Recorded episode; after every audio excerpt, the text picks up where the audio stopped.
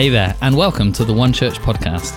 This message was recorded live at one of our services. If you'd like to know more about life at One Church, visit us online at weareone.church or check us out on social media. Good morning. It's so good to see you in church this morning. I'm really looking forward to you guys getting baptized as well in just a matter of moments. Um, so I'm just going to share um, something just for the next 20 minutes, and then we're going to see these guys get baptized and hear their story um, and celebrate with them, which is going to be great.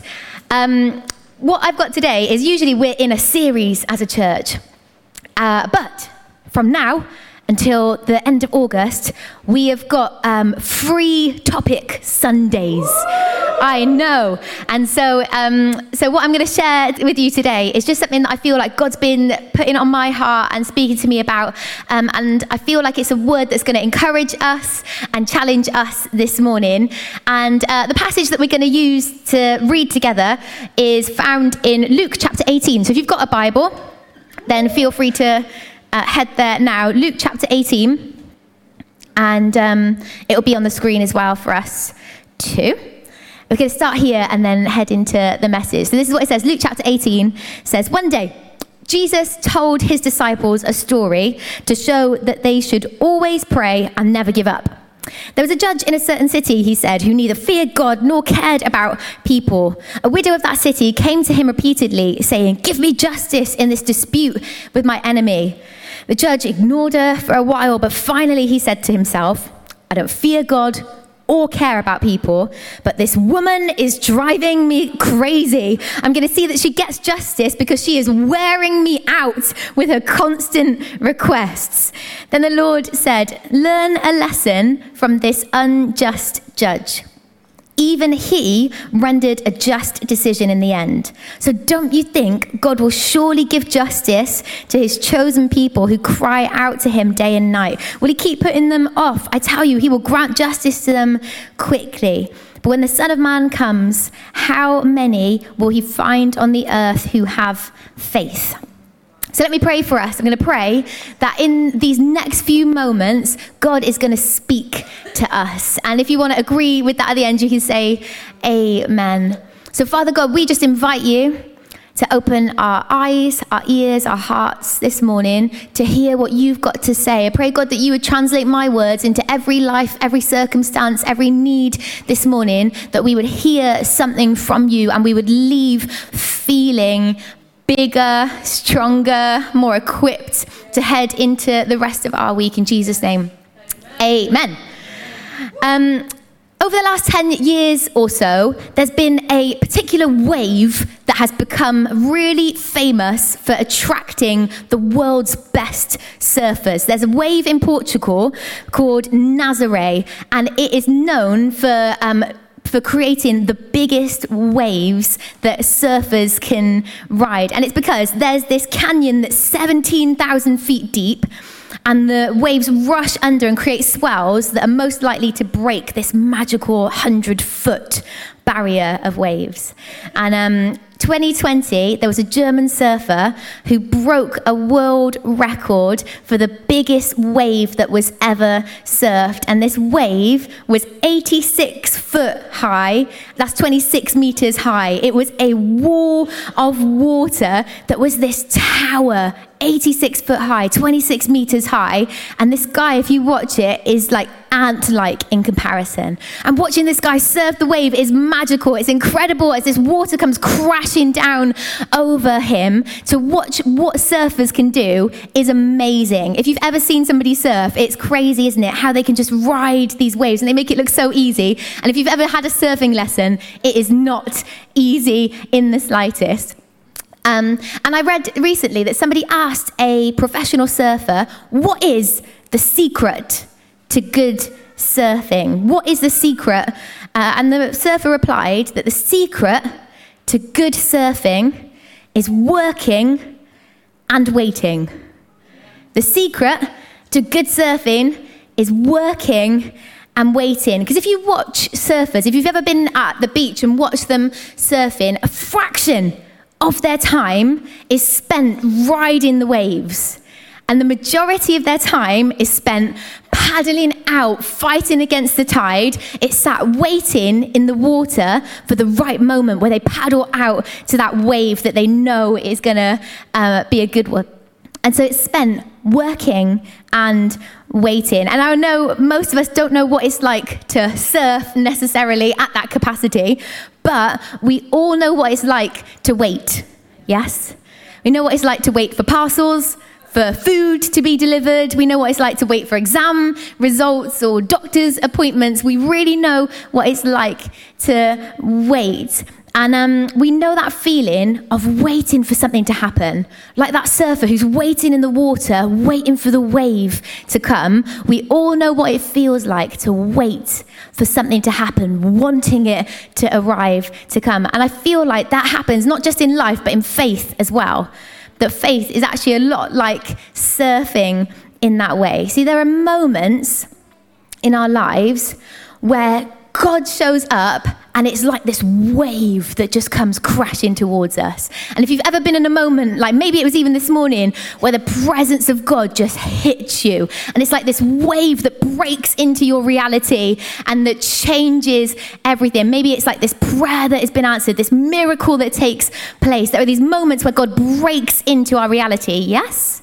Christians in the room? Yeah, you know those kind of moments where God breaks into your reality like a wave that crashes in. And it's like these moments we can feel like that surfer in a way that is just riding that experience of the presence of God. And it's exciting, it's adventurous, and it feels amazing. And as Pentecostals, especially, we love the wave moments. Like we love preachers that are about those miracles and breakthroughs and signs and wonders, that wave crashing into our reality.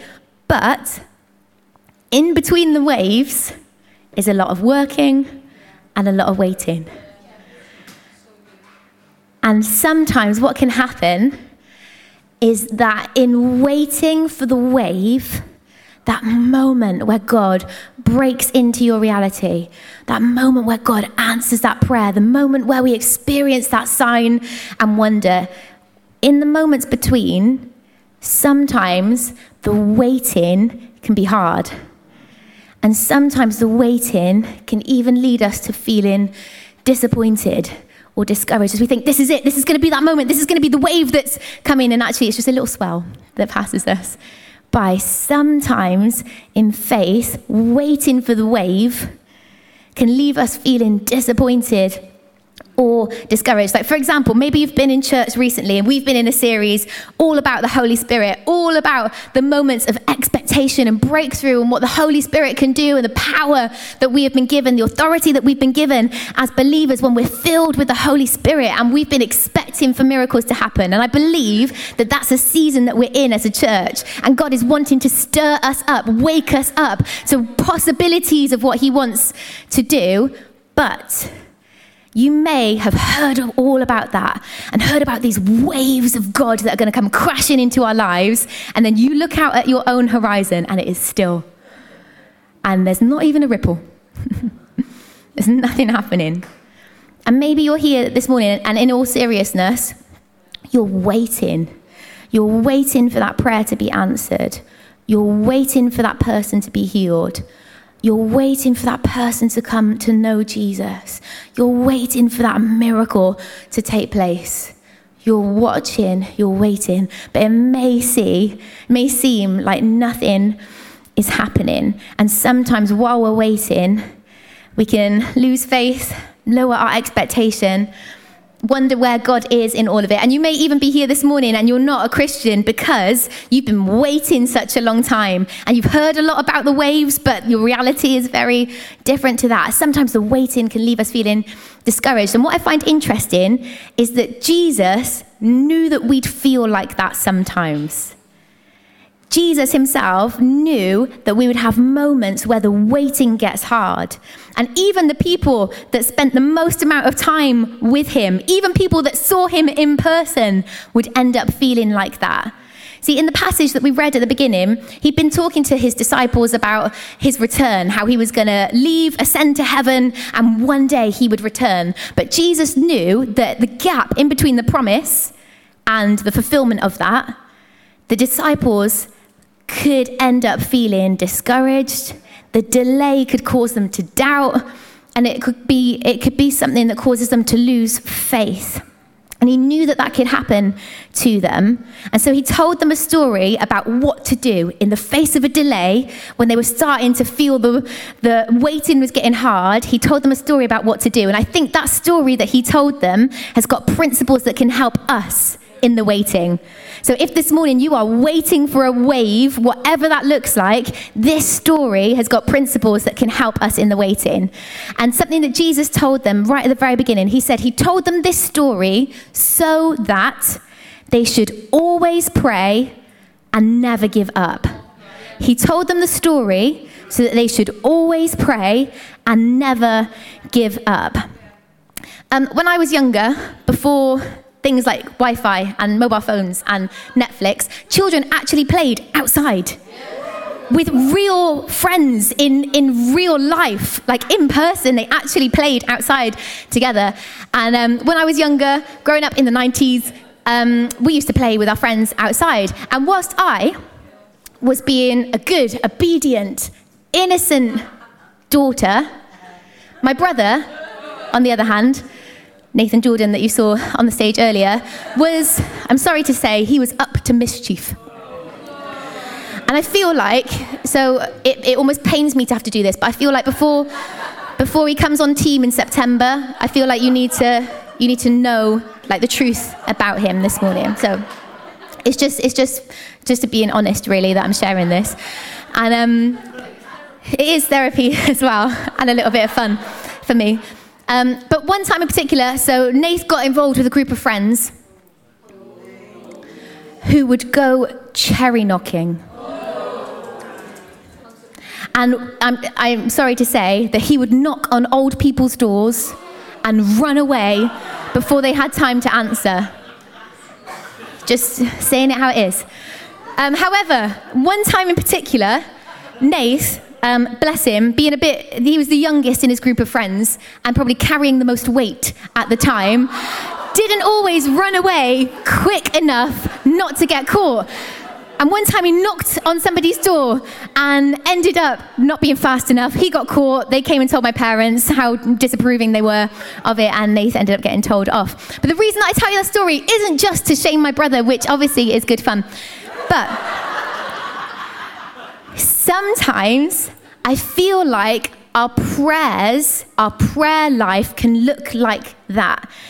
And Charles Spurgeon recognized this when he said, Too many prayers are like a boy's runaway knocks, given, and then the giver is away before the door can be opened. And I wonder sometimes whether we ask God for something, we knock, and then we go about our day.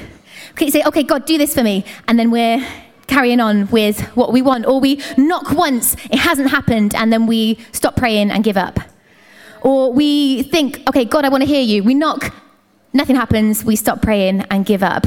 And, and I think Jesus told this story because he knew that in the waiting, while we're waiting for the wave, sometimes we can be tempted to stop praying and to give up because it's hard, because we're, we're wanting to see something happen. So he's told a story of a woman who wanted a solution to her problem. And he told the story of a woman who went to the judge at the time, the person who had the power to do something about her situation, and she asked, and she asked again. She kept asking, and the judge said, In the end, she's nagging me so much that I'm going to do something about it. And the thing is, what's important to remember about this story is that it isn't a comparison but it's a contrast. So Jesus was not making a comparison between God and the judge. Because he says, if even this guy that didn't love God and didn't care about people came through for the woman, how much more do you think that God will not come through for you? Like, how can you think that God will not come through for you if this guy came through? And what Jesus does in this parable, he makes a contrast. And Band, you can come up because I want to highlight some of the contrasts that we see in this parable. See, where the woman in this story had no advocate and she had to fight for herself, fight for her situation, we as Christians have an advocate who is on our side. We have the Holy Spirit that empowers us in our praying. Where this woman's petitions were powerless and she was powerless to do anything. We have been filled with the Spirit of God and our prayers are powerful. We have authority when we ask, we have authority when we pray. Where the judge was unrighteous, God is totally righteous. Where the judge was unfair, God is totally just. Where the judge was slow to answer, loath to answer, God delights and is eager to answer. And so when we're facing a delay or a disappointment, I think it's so important for us to remember who our God is because we can start comparing God's timing to our expectation of timing. We can start comparing how God works compared to the way the world works. But God says, My thoughts are not your thoughts, and my ways are not your ways. As the heavens are higher than the earth, so are my ways higher than your ways, and my thoughts higher than your thoughts. My word will not return to me empty, but will accomplish what I desire and achieve the purpose for which I sent it. Numbers 23 says, God is not a man, so he does not lie. God is not a man, so he does not lie. God isn't like us. He's not up and down. He's not temperamental, but he's steadfast. He's consistent. He's not human, so he doesn't change his mind. Has he ever spoken and failed to act? Has he ever promised and not carried it through? And my encouragement today is whether you are waiting for that wave, whether you are so disappointed that you've given up on faith and you've given up on God altogether, I want you to remind yourself, I'm here to remind you today that God is who He says He is. He will do what He says He will do. He is faithful. He's not like us that we waver and we change. He is steadfast and He will work all things together for the good of those that love Him. And so Jesus said, when you are waiting, when that waiting gets tough, when that delay feels like it's going on forever, always pray and never give up because of who he is. Because he's not like that judge that is slow in his response. He's not like that judge who is slow in bringing about justice, but he comes through for those that he loves. And in the right time, he will bring about the solution in the best time. He will bring about that wave. And so, my encouragement today is for those of us that are waiting and I know that we'll all be waiting for something. So, for all of us who are waiting, whatever that wave is, let me encourage you with the words of Jesus always pray, never give up. Over that dream that is lying dormant, always pray, never give up. Over that sickness that isn't yet healed, always pray, never give up. Over that person that doesn't know Jesus yet, always pray and never give up. Over that promise that you've had that hasn't yet been fulfilled, always pray, never give up. Over your kids and their lives and their faith, always pray and never give up. When it seems difficult, when it seems like you can't see anything happening and you're sea as a still as a mill pond, always pray never give up. And my encouragement to us, church, is get your board in your hand, put it in the water, and start paddling out again towards the horizon. Start paddling out again and wait. And I believe that as we work, as we wait, as we spend time with God, praying in communion with Him, doing life with Him, doing relationship with Him, even in the wait, we can have joy. Even in the wait, as we're sitting in the water looking at the horizon, we have peace, knowing that it's going to come. We have a confidence and assurance like never before. And I believe that that wave is going to come. And like that surfer, we are going to see waves like we've never seen before. And we will ride waves that are higher and bigger than we ever thought possible because we've waited and we've worked, because we've always prayed and never given up. Can we stand together? In a moment, we're going to baptize a couple of people. And what I love about that is it's this amazing moment where we celebrate the fact that they are saying they are all in. They're not sitting on the shore, seeing how it goes, but they're literally wading into the water. Um, and we're believing that as they get baptized, that they're going to experience new waves of God. We're believing that there's going to be um, like breakthrough that happens in their life, and we're going to celebrate that in a moment. But first, we're going to sing um, the tag of a song. We're going to sing a few lines that I'd love us to use as a response this morning. So if you're here and you feel like you've stopped praying about something, or you feel like you've given up and you've lowered your expectation, then let me encourage you to use these words as a new resolve that God, I am getting in the water, I'm paddling out towards what you have for me, and I am waiting for that wave because I know that you are good. I know that you are for me. I know that you are with me. So, church, can we just start? Maybe just start to pray and just start to say to God, God, help me to always pray and never give up. God, help me to get back in the water. God, help me to keep pursuing you, keep persevering against the tide. God, would you lead us? Would you lead us into deeper waters? God, help us to experience you. Help us to enjoy the wait as we anticipate what you're going to do. In Jesus' name.